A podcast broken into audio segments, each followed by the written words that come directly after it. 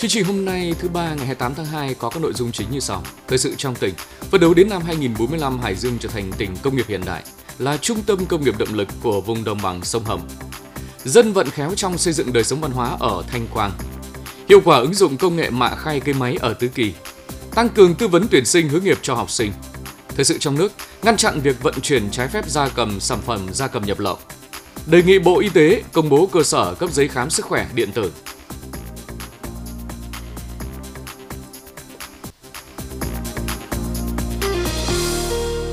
Bây giờ là nội dung chi tiết. Ban Thường vụ tỉnh ủy vừa ban hành nghị quyết số 27 NQTU thực hiện nghị quyết số 30 NQTU ngày 23 tháng 11 năm 2022 của Bộ Chính trị về phát triển kinh tế xã hội và bảo đảm quốc phòng an ninh vùng đồng bằng sông Hồng đến năm 2030 tầm nhìn đến năm 2045. Nghị quyết đặt mục tiêu đến năm 2030 phát triển tỉnh Hải Dương thành tỉnh công nghiệp hiện đại, hướng đến là thành phố trực thuộc trung ương, thuộc nhóm 10 tỉnh thành phố đứng đầu về quy mô kinh tế của cả nước. Một số chỉ tiêu cụ thể của giai đoạn này như tăng trưởng GRDP đạt bình quân trên 9% một năm, cơ cấu kinh tế đến năm 2030 là nông, lâm nghiệp và thủy sản chiếm khoảng 4,8%, công nghiệp xây dựng chiếm khoảng 58,4%, dịch vụ chiếm 31,2% và thuế sản phẩm trừ trợ cấp sản phẩm chiếm 5,6%. GRDP bình quân đầu người đạt 200 triệu đồng một người một năm, tốc độ tăng năng suất lao động xã hội bình quân đạt 8,5%, kinh tế số đạt khoảng 35% GRDP, tỷ lệ đô thị hóa đạt trên 60%, có 100% số xã đạt chuẩn nông thôn mới nâng cao và 50% số xã đạt chuẩn nông thôn mới kiểu mẫu. Phấn đấu đến năm 2045, phát triển tỉnh Hải Dương trở thành tỉnh công nghiệp hiện đại, phấn đấu đạt các tiêu chí của thành phố trực thuộc trung ương, có quy mô kinh tế lớn, cơ cấu kinh tế phù hợp, khai thác và phát huy tối đa tiềm năng, sử dụng hiệu quả các nguồn lực, giữ gìn phát huy di sản văn hóa, bản sắc con người xứ Đông, là trung tâm công nghiệp động lực của vùng đồng bằng sông Hồng, đảm nhiệm vai trò đầu mối giao lưu kinh tế xã hội giữa các tỉnh vùng đồng bằng sông Hồng, vùng thủ đô Hà Nội, vùng kinh tế trọng điểm phía Bắc với vùng Đông Bắc, vùng duyên hải Bắc Bộ và cả nước. Ngoài ra, trong giai đoạn này, Ban Thường vụ tỉnh ủy đặt mục tiêu huy động nguồn lực để cùng Trung ương đầu tư tuyến đường vành đai 5 vùng thủ đô Hà Nội, đoạn qua địa bàn tỉnh Hải Dương, đầu tư khu công nghiệp chuyên biệt ở khu vực các huyện Bình Giang và Thanh Miện để góp phần phát triển tỉnh Hải Dương trở thành trung tâm công nghiệp động lực của vùng. Nghị quyết cũng đề ra 10 nhóm nhiệm vụ giải pháp để triển khai thực hiện. Chiều qua 27 tháng 2, Ủy ban Kiểm tra tỉnh ủy triển khai kế hoạch công tác phát động thi đua năm 2023 ký dấu thi đua giữa phòng nghiệp vụ cơ quan ủy ban kiểm tra tỉnh ủy và ủy ban kiểm tra các huyện ủy, thị ủy, thành ủy, đảng ủy trực thuộc tỉnh ủy. Ủy viên ban thường vụ chủ nhiệm ủy ban kiểm tra tỉnh ủy Vũ Hồng Hiên chủ trì hội nghị. Năm 2022, với khối lượng công việc lớn, Ủy ban kiểm tra các cấp trong tỉnh đã tập trung tham mưu giúp cấp ủy lãnh đạo chỉ đạo thực hiện cơ bản toàn diện có hiệu quả công tác kiểm tra giám sát, thi hành kỷ luật trong Đảng. Với những thành tích đạt được, 5 tập thể được Ban Thường vụ tỉnh ủy tặng bằng khen, 6 tập thể, 12 cá nhân được Ủy ban kiểm tra tỉnh ủy khen thưởng. Ủy ban Kiểm tra tỉnh ủy đã thống nhất đề ra 7 nhiệm vụ trọng tâm nhằm triển khai hiệu quả kế hoạch công tác và thúc đẩy phong trào thi đua trong toàn ngành kiểm tra Đảng tỉnh năm 2023. Chủ nhiệm Ủy ban Kiểm tra tỉnh ủy Vũ Hồng Hiên yêu cầu Ủy ban Kiểm tra các cấp tiếp tục tham mưu giúp cấp ủy lãnh đạo chỉ đạo thực hiện các nghị quyết quy định của Trung ương và của tỉnh ủy về đẩy mạnh việc xây dựng chỉnh đốn Đảng, kiên quyết ngăn chặn đẩy lùi xử lý nghiêm cán bộ đảng viên vi phạm, chú trọng kiểm tra giám sát những lĩnh vực nhạy cảm phức tạp dễ phát sinh tiêu cực, kiểm tra có trọng tâm, trọng điểm, mở rộng giám sát để phòng ngừa vi phạm. Nhờ phát huy hiệu quả công tác dân vận tạo sức lan tỏa phong trào thi đua dân vận khéo đã giúp xã Thanh Quang, huyện Thanh Hà huy động được nguồn lực xã hội hóa cùng sự chung tay góp sức của những người con xa quê hướng về quê hương. Sau đây là ghi nhận của phóng viên thời sự. Nhiều năm giữ vững danh hiệu làng văn hóa, cấp ủy tri bộ ban công tác mặt trận thôn Lĩnh Hoàng xã Thanh Quang đã luôn chú trọng làm tốt công tác dân vận, khơi dậy tinh thần đoàn kết trong nhân dân, chung sức xây dựng nông thôn mới nâng cao, đồng thời kết nối và kêu gọi sự ủng hộ đồng hành của người con xa quê hướng về quê hương. Ông Lê Văn Khoa, Bí thư tri bộ trưởng thôn Lĩnh Hoàng xã Thanh Quang cho biết. Thực hiện tốt mọi cái, đặc biệt là mở rộng cái đường giao thông nông thôn của thôn. Đấy, và triển khai cái đường nội đồng và đường ra đảo để phục vụ cho cái sản xuất nông nghiệp. Con em ừ, quê hương về nhìn thấy cái phong cảnh của làng quê nó thay đổi từng ngày thì một cái động lực đó thì chúng tôi tiếp tục tuyên truyền cho các cái con em. Bây giờ đầu tư về xây dựng các cái hạ tầng và các cái hạng mục. Đấy, ví dụ như nhà văn hóa này thế rồi là đình này, chùa này ở thôn Lĩnh Hoàng, xã Thanh Quang, hầu hết các công trình hạ tầng giao thông thôn xóm nhà văn hóa đình chùa đều ghi dấu ấn tiếp sức của những người con xa quê. Mặc dù làm ăn xa nhưng những người con quê hương Thanh Quang luôn có tâm có trách nhiệm đối với nơi chôn nhau cắt rốn, tích cực đóng góp tiền của công sức góp phần tạo sự khởi sắc cho làng quê. Đơn cử như gia đình doanh nhân Nguyễn Văn Mạnh và Nguyễn Thủy Tiên đã ủng hộ tổng số tiền hơn 10 tỷ đồng để xây dựng các công trình của làng. Trò chuyện với phóng viên, bà Nguyễn Thủy Tiên ở xã Thanh Quang, huyện Thanh Hà nói những người con của đất uh, Thanh Quang, Thanh Hà, Hải Dương khi trưởng thành, khi có được những sự thành công của riêng bản thân mình, chúng tôi luôn mong muốn đóng góp những cái phần công sức nhỏ bé vào việc làm cho quê hương của chúng ta giàu hơn, đẹp hơn Chùa Hoàng Bảo, một công trình văn hóa của xã Thanh Quang vừa hoàn thành toàn bộ các hạng mục tôn tạo xây dựng khang trang bằng nguồn kinh phí xã hội hóa chủ yếu do những người con xa quê đóng góp. Đây là ngôi chùa gắn bó với dân làng từ xa xưa, trải qua biến cố thăng trầm của lịch sử, chùa đã bị phá hủy do chiến tranh. Đến những năm 90 của thế kỷ trước, chùa được dựng lại trên nền đất cũ nhưng qua thời gian đã xuống cấp nghiêm trọng. Giờ đây nhờ dân vận khéo, các gia đình dòng họ và đặc biệt là những người con xa quê thành đạt đã tích cực ủng hộ nguồn lực để hoàn thành tu bổ tôn tạo di tích, đáp ứng lòng mong mỏi của nhân dân, góp phần gìn giữ bản sắc văn hóa truyền thống của quê hương. Cũng nhờ dân vận khéo trong xây dựng đời sống văn hóa gắn với xây dựng nông thôn mới, người dân nơi đây luôn có ý thức lưu giữ lại hồn cốt cho làng quê để giáo dục thế hệ trẻ những nét văn hóa truyền thống của quê hương và nghiêm túc thực hiện hương ước của làng. Ông Lê Văn Khoa, bí thư tri bộ trưởng thôn Lĩnh Hoàng, xã Thanh Quang cho biết thêm. Chúng tôi làm tốt cái công tác ờ, tuyên truyền đến mọi người dân thực hiện theo cái quy ước của làng. Trong đó nó có cái cái quy chế là mình ờ, tổ chức các cái lễ hội rồi là các những cái ờ, đám cưới việc cưới việc tang đúng theo quy chế ờ, của làng thực hiện tiết kiệm lành mạnh không mê tín không lạc hậu Ông Lê Văn Vui, một người dân xã Thanh Quang, huyện Thanh Hà vui vẻ nói. Ba bốn năm về đây, kinh tế trong dân rất, rất là phát triển. Đấy. Nhân dân thì phấn khởi Đấy. và đồng tình với việc xây dựng làng xã văn hóa. Có các cái việc trong thôn trong làng thì cũng vui ờ, văn nghệ văn hóa văn nghệ. Rất là sôi nổi. Tạo ra cái đời sống tinh thần thì là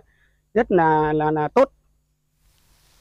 Phát huy hiệu quả mô hình dân vận khéo, xã Thanh Quang, huyện Thanh Hà sẽ tiếp tục khơi dậy những nét đẹp trong xây dựng đời sống văn hóa và nỗ lực để sớm hoàn thành mục tiêu xây dựng nông thôn mới nâng cao kiểu mẫu trong những năm tới. Những năm gần đây, mô hình sản xuất mạ khay cấy máy không còn xa lạ với nhiều nông dân trong huyện Tứ Kỳ. Thực tế, mô hình sản xuất mạ khay cấy máy không chỉ giúp giảm chi phí, ngày công lao động mà còn đảm bảo lúa sinh trưởng tốt, ít sâu bệnh, góp phần tăng năng suất và chất lượng. Phản ánh của phóng viên Hoàng Huy. Vụ chiêm xuân năm nay đối với nông dân xã Đại Hợp, hiệu quả của mô hình cấy bằng máy đã được chứng minh qua thực tế sản xuất nên người dân rất hào hứng tham gia. Trước đó, vụ mùa năm 2021 là vụ đầu tiên ứng dụng mô hình nên toàn xã chỉ quy được một vùng với diện tích hơn 1 hecta. Đến vụ chiêm xuân năm nay, diện tích mô hình cây máy đã tăng lên 15,8 hecta ở tất cả các thôn trong xã. Ông Nguyễn Văn Linh, xã Đại Hợp, huyện Tứ Kỳ nói. Tôi thấy cái mô hình cái máy mạ khai này là rất là thích hợp, phù hợp với lại toàn thể nên là trong thôn trong xã Đại Hợp chúng tôi và nhất là những người già yếu thiếu nhân lực thì tôi thấy là vụ này tôi mới cấy đầu tiên thôi nhưng tôi thấy là vụ trước tôi thấy bà con nhân dân là cấy có năng suất cao hiệu quả sau hơn 3 năm thực hiện đề án phát triển diện tích cấy máy giai đoạn 2020-2025, diện tích cây lúa máy bằng mạ khay trên địa bàn huyện Tứ Kỳ tăng mạnh. Vụ xuân năm 2023, toàn huyện Tứ Kỳ có 12 trên 23 xã thị trấn triển khai mô hình mạ khay cấy máy mở rộng với tổng diện tích hơn 162 hectare. Theo đánh giá của nhiều hộ nông dân tham gia mô hình này, thì việc cấy máy đem lại lợi ích đáng kể trong việc giảm công lao động, giảm chi phí vật tư, ít sâu bệnh và tăng năng suất lúa. Bà Trịnh Thị Hạnh, xã Tân Kỳ, huyện Tứ Kỳ chia sẻ. À, tôi đấy thì cái cái mạ khay cái máy này đấy thì nó có ưu điểm hơn hơn với cây tay bởi vì là cái tay lại còn phải loa cái thóc giống xong rồi lại ni nông phố mạ thế và cái máy như thế này là hai năm trước là được sự hỗ trợ của nhà nước, nhưng vào vụ thứ ba của năm nay đấy thì không cần với hỗ trợ của nhà nước nữa. Tôi vẫn đăng ký cái máy và nhà tôi là tám xào. Thế và không phải lo nắng gì thóc giống, rồi thì mạ các thứ. Và năng suất thì lại cho cao hơn là cây tay.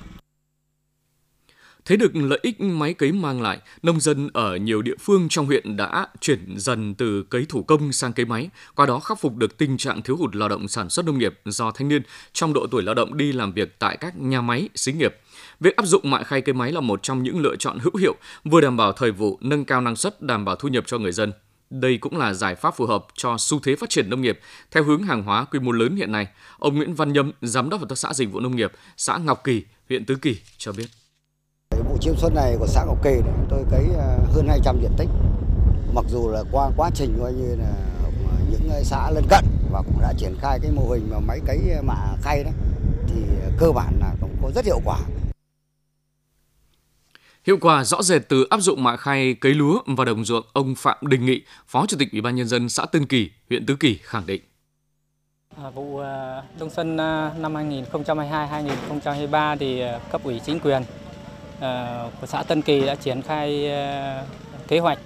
giao cho hợp tác xã nông nghiệp phối hợp với các cái công ty, các cơ sở ờ, máy cấy để tổ chức các cái quy trình về gieo mạ khay và tổ chức cấy máy. Và đối với này cấp cấp ủy chính quyền, mặt trận tổ quốc thì đã tăng cường công tác tuyên truyền cho nhân dân cái việc tổ chức cấy máy bằng mạ khay mang lại hiệu quả rất cao. Cái thứ nhất là giảm cái ngày công lao động. Thứ hai là là cái lúa bằng mạ khay thì sẽ hạn chế cái sâu bệnh và cho năng suất. Và thứ ba nữa thì ờ, nó đẩy nhanh cái tiến độ gieo cấy của vụ đông xuân so với kế hoạch. Để nhân rộng mô hình mạ khay cây máy ở các địa phương trong huyện Tứ Kỳ, các cấp chính quyền cần đẩy mạnh công tác tuyên truyền về hiệu quả của mô hình mạ khay cây máy để người dân biết và đồng loạt áp dụng quy hoạch được vùng sản xuất tập trung và hệ thống kênh mương thủy lợi đáp ứng diện tích ruộng cấy. Sắp tới là thời điểm học sinh lớp 12 thực hiện đăng ký nguyện vọng vào các trường đại học cao đẳng. Hiện nay các trường trung học phổ thông và trung tâm giáo dục nghề nghiệp giáo dục thường xuyên trên địa bàn tỉnh đang tích cực thực hiện tư vấn hướng nghiệp giúp học sinh có thông tin kịp thời chính xác để các em có lựa chọn đúng đắn phù hợp nhất, ghi nhận của phóng viên Lê Nam. Trường Trung học phổ thông Thanh Bình, huyện Thanh Hà hiện có 360 học sinh lớp 12. Để giúp các em có lựa chọn ngành học, trường học phù hợp, nhà trường đang đẩy mạnh các hoạt động tư vấn hướng nghiệp cho học sinh, trong đó tạo điều kiện tối đa cho học sinh sử dụng máy tính được kết nối Internet tại các phòng tin học để các em vào tìm hiểu thông tin từ các trường đại học cao đẳng. Song song với đó, giáo viên cũng tích cực tư vấn hướng nghiệp để học sinh có lựa chọn phù hợp đúng đắn. Trường cũng tạo điều kiện cho học sinh được mượn học bạ để tham gia xét tuyển tại các trường đại học cao đẳng theo nguyện vọng của học sinh. Cô giáo Cao Thị Lan Anh, trường Trung học phổ thông Thanh Bình nói: Tôi đang cho học sinh mượn học bạ để các em xét tuyển và tôi ờ, những thông tin cần thiết liên quan đến xét tuyển bằng học bạ tôi đã tôi đã cập nhật ở trên trang web của nhà trường ờ, và ờ, nhờ các thầy cô chủ nhiệm là đăng lên trang của lớp. Còn các em thì xuống phòng tôi trực tiếp là mượn học bạ và tôi hướng dẫn các em làm thủ tục đăng xét tuyển đăng ký bằng học bạ. Quy trình từng bước như thế là ờ, nếu như em nào mà không đăng ký xét tuyển được ừ, ờ, theo hình thức online thì về phòng tôi trực tiếp ờ, là tôi hướng dẫn. Cuối tuần qua, hơn 2.000 học sinh lớp 12 đến từ các trường trung học phổ thông và trung tâm giáo dục nghề nghiệp giáo dục thường xuyên trên địa bàn thành phố Chí Linh đã tham gia chương trình tư vấn tuyển sinh hướng nghiệp do báo Tuổi trẻ phối hợp với Bộ Giáo dục Đào tạo, Bộ Lao động Thương binh và Xã hội, Sở Giáo dục Đào tạo Hải Dương tổ chức. Tại chương trình này, các bạn học sinh đã được các chuyên gia tư vấn đến từ Bộ Giáo dục Đào tạo và các trường đại học học viên tư vấn giải đáp các thắc mắc về các kỳ thi tốt nghiệp trung học phổ thông, thi đánh giá năng lực, đánh giá tư duy. Cùng với đó, 23 trường đại học cao đẳng trong toàn quốc cũng đã trực tiếp tư vấn giới thiệu những thông tin tuyển sinh, chế độ ưu đãi, những hành học mới đến các bạn học sinh. Đại diện Sở Giáo dục và Đào tạo Hải Dương đánh giá chương trình tư vấn tuyển sinh hướng nghiệp năm 2023 đã giúp nhiều bạn học sinh có những lựa chọn ngành học trường học phù hợp. Ông Đỗ Duy Hưng, Phó Giám đốc Sở Giáo dục và Đào tạo Hải Dương cho biết. Hàng năm là học sinh Hải Dương quan tâm thì đều phải di chuyển đến Hà Nội hoặc Hải Phòng để mà mà nghe tư vấn. Thì năm nay rất may mắn là báo tuổi trẻ đã chọn Chí Linh để làm một cái buổi tư vấn hướng tuyển sinh hướng nghiệp cho các em Ờ, tại địa bàn thành phố hồ Chí minh cũng như là các học sinh và phụ huynh trong toàn tỉnh quan tâm. Thì đây là cái công tác chuẩn bị rất quan trọng để các em lựa chọn được cái nghề nghiệp con đường sau này sau khi tốt nghiệp trung học phổ thông. Thời gian tới, Sở Giáo dục và Đào tạo tiếp tục chỉ đạo các trường trung học phổ thông, trung tâm giáo dục nghề nghiệp giáo dục thường xuyên tạo điều kiện để các trường đại học cao đẳng đến gặp gỡ và tư vấn cho học sinh, giúp các em có những thông tin cần thiết chính xác, từ đó có lựa chọn ngành nghề học phù hợp với bản thân. Ban tuyển sinh quân sự tỉnh Hải Dương vừa xây dựng và ban hành kế hoạch công tác tuyên truyền hướng nghiệp tuyển sinh quân sự và các học viện trường trong quân đội năm 2023 nhằm tăng cường quảng bá thu hút thí sinh tham gia dự tuyển vào đào tạo tại các nhà trường trong quân đội. Ban tuyển sinh quân sự tỉnh Hải Dương sẽ phối hợp tổ chức tuyên truyền hướng nghiệp trên các phương tiện thông tin đại chúng về công tác tuyển sinh của các học viện, nhà trường trong quân đội năm 2023. Thời gian bắt đầu từ ngày 1 tháng 3 đến tháng 9 năm 2023. Tổ chức tư vấn trực tiếp cho thí sinh tại các trường trung học phổ thông, trung tâm dạy nghề giáo dục thường xuyên, trường các đoàn nghề. Tổ chức sơ tuyển và tham gia tư vấn tuyển sinh vào tháng 3 và tháng 4 năm 2023. Tư vấn xét tuyển tháng 6 đến tháng 8 năm 2023 tại các địa phương cơ sở và các trường trung học phổ thông, trung tâm giáo dục nghề nghiệp giáo dục thường xuyên trên địa bàn tỉnh.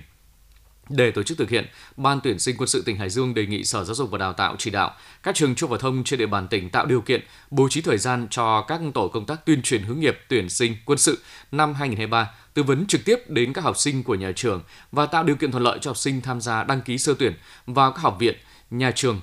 quân đội trong năm 2023 nhằm tạo sân chơi lành mạnh bổ ích cho các câu lạc bộ gia đình phát triển bền vững tại cơ sở, qua đó nâng cao kiến thức kỹ năng về công tác gia đình và phòng chống bạo lực gia đình. Ban tổ chức hội thi đã xây dựng và ban hành kế hoạch tổ chức hội thi câu lạc bộ gia đình phát triển bền vững tỉnh Hải Dương năm 2023. Theo kế hoạch, hội thi cấp huyện sẽ bắt đầu từ tháng 3 năm 2023, kết thúc vào tháng 6 năm 2023. Hội thi cấp tỉnh sẽ được tổ chức trong một ngày, dự kiến vào ngày Gia đình Việt Nam 28 tháng 6 2023. Với chủ đề Gia đình hạnh phúc, quốc gia thịnh vượng, hội thi được tổ chức gồm các nội dung như tuyên truyền công tác giáo dục đạo đức lối sống trong gia đình, thực hiện bộ tiêu chí ứng xử trong gia đình với các tiêu chí ứng xử chung, đề cao vai trò trách nhiệm của ông bà, cha mẹ, nhà trường, xã hội trong việc tuyên truyền và nêu gương về đạo đức lối sống, chuẩn mực văn hóa ứng xử trong gia đình, xây dựng môi trường văn minh, hạnh phúc, tạo điều kiện cho mọi thành viên thụ hưởng thành quả phát triển.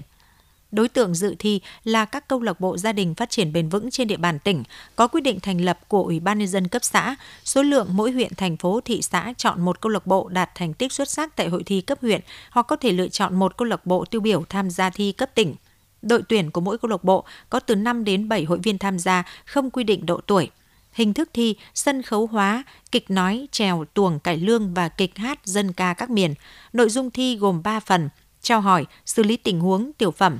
về cơ cấu giải thưởng, 12 giải toàn đoàn, 6 giải cho các phần thi xuất sắc và 5 giải nhánh. Trong những ngày qua, thời tiết nắng hành khô kéo dài trên địa bàn tỉnh, nhiều ngày không mưa và đã xảy ra cháy rừng ở xã Lê Ninh, thị xã Kim Môn. Trong những ngày tới, thời tiết tiếp tục hanh khô, nguy cơ xảy ra cháy rừng ở mức cao. Để phòng chống cháy rừng ngoài việc nâng mức cảnh báo cháy rừng lên cấp 4, cấp nguy hiểm trong thang cảnh báo cháy rừng, tri cục Kiểm lâm đề nghị chính quyền địa phương có rừng, lực lượng chức năng tăng cường tuần tra vào các thời điểm dễ xảy ra cháy và phân công nhân viên trực 24 trên 24 giờ, đồng thời tuyên truyền các hộ nhận khoán rừng tích cực phát tỉa cây, bụi khô, tạo băng cản lửa, kịp thời xử lý không để xảy ra cháy rừng. Trong thời gian từ ngày 10 tháng 12 năm 2022 đến 28 tháng 2 năm 2023, Tổng công ty Viễn thông Quân đội Việt Theo tổ chức chương trình khuyến mại trên toàn quốc Wi-Fi mượt trúng quà tiền tỷ cho các khách hàng hòa mạng mới hoặc nâng cấp dịch vụ. Tổng giá trị quà tặng trên 2,2 tỷ đồng. Sau lần quay thưởng thứ nhất trên địa bàn tỉnh Hải Dương có một khách hàng ở thành phố Hải Dương trúng giải khuyến khích. Được biết hiện nay có gần 2 triệu khách hàng sử dụng các dịch vụ của Viettel Hải Dương. Những năm qua, Viettel Hải Dương luôn tiếp thu các ý kiến phản hồi của khách hàng để nâng cao chất lượng các dịch vụ cung cấp đến người dân.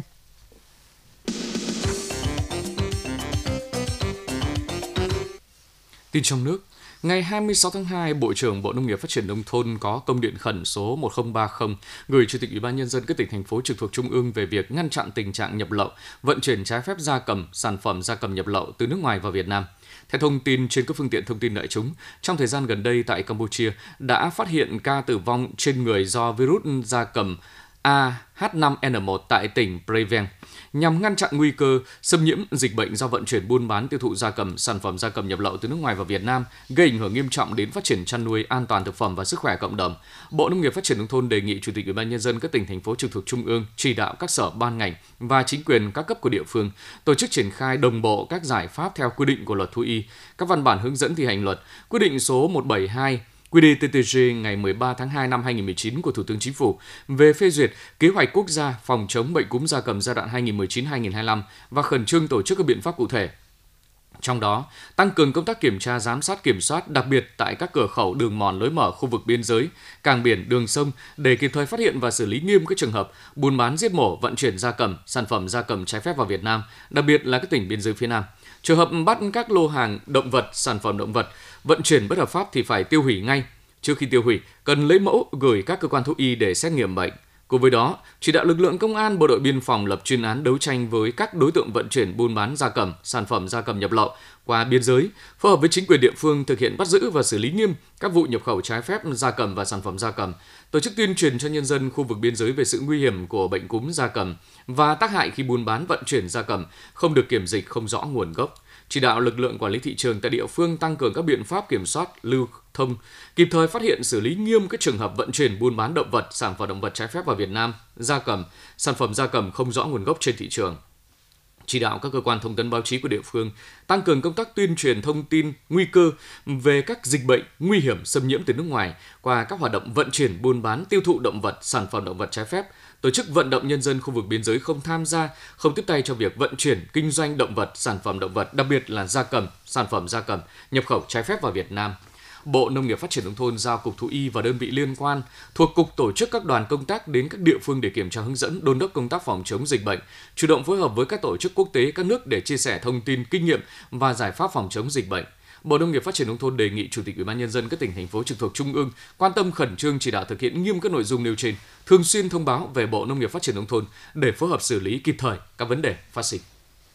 Do nhiều người dân khó đổi giấy phép lái xe trực tuyến vì thiếu giấy khám sức khỏe điện tử, Cục Đường bộ Việt Nam kiến nghị Bộ Y tế công bố các cơ sở cấp giấy này. Người dân muốn làm thủ tục đổi giấy phép lái xe trên cổng dịch vụ công quốc gia cần có giấy khám sức khỏe điện tử. Tuy nhiên, ngành y tế chưa mở rộng các cơ sở cung cấp giấy này trên cổng dịch vụ công quốc gia. Hiện chỉ có 3 cơ sở y tế tại Hà Nội và 8 cơ sở tại Hà Nam kết nối với hệ thống. Ngày 27 tháng 2, ông Lương Duyên Thống, trưởng phòng quản lý vận tải phương tiện người lái, Cục Đường bộ Việt Nam cho biết cơ quan này đã đề nghị Cục Khả Quản lý Khám chữa bệnh Bộ Y tế công bố danh sách cơ sở y tế khám và cấp giấy sức khỏe điện tử đưa trên cổng dịch vụ công quốc gia ngành y tế cung cấp đường dây nóng để tiếp nhận phản ánh của người dân về giấy sức khỏe điện tử. Theo ông Thống, do thiếu cơ sở khám và cung cấp giấy khám sức khỏe điện tử nên nhiều người dân phải nhận phiếu khám sức khỏe bản giấy, sau đó đến Ủy ban nhân dân cấp xã chứng thực điện tử, mất thời gian đi lại.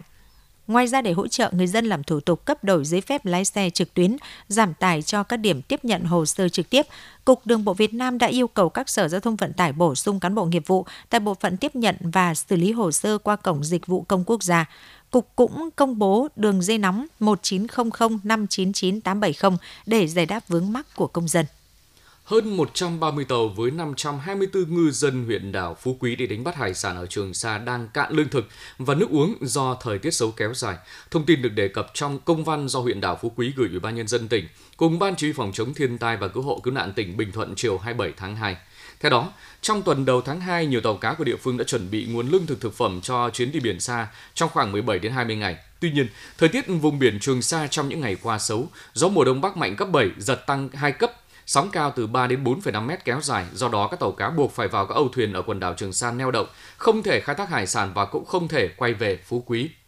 Qua liên lạc, nhà chức trách xác định hiện có 131 tàu với 524 ngư dân đã hết lương thực cũng như nước ngọt dự trữ. Vì vậy, Ủy ban nhân dân huyện đảo Phú Quý đề nghị tỉnh Bình Thuận kiến nghị Bộ Tư lệnh Vùng 4 Hải quân, Bộ Tư lệnh Vùng Cảnh sát Biển 3 chỉ đạo các lực lượng tại quần đảo Trường Sa hỗ trợ lương thực nước ngọt giúp các ngư dân trong khi chờ thời tiết tốt lên. Trước mắt, huyện đã chỉ đạo ngành chức năng liên hệ một số chủ phương tiện đề nghị họ chia sẻ thực phẩm cho nhau.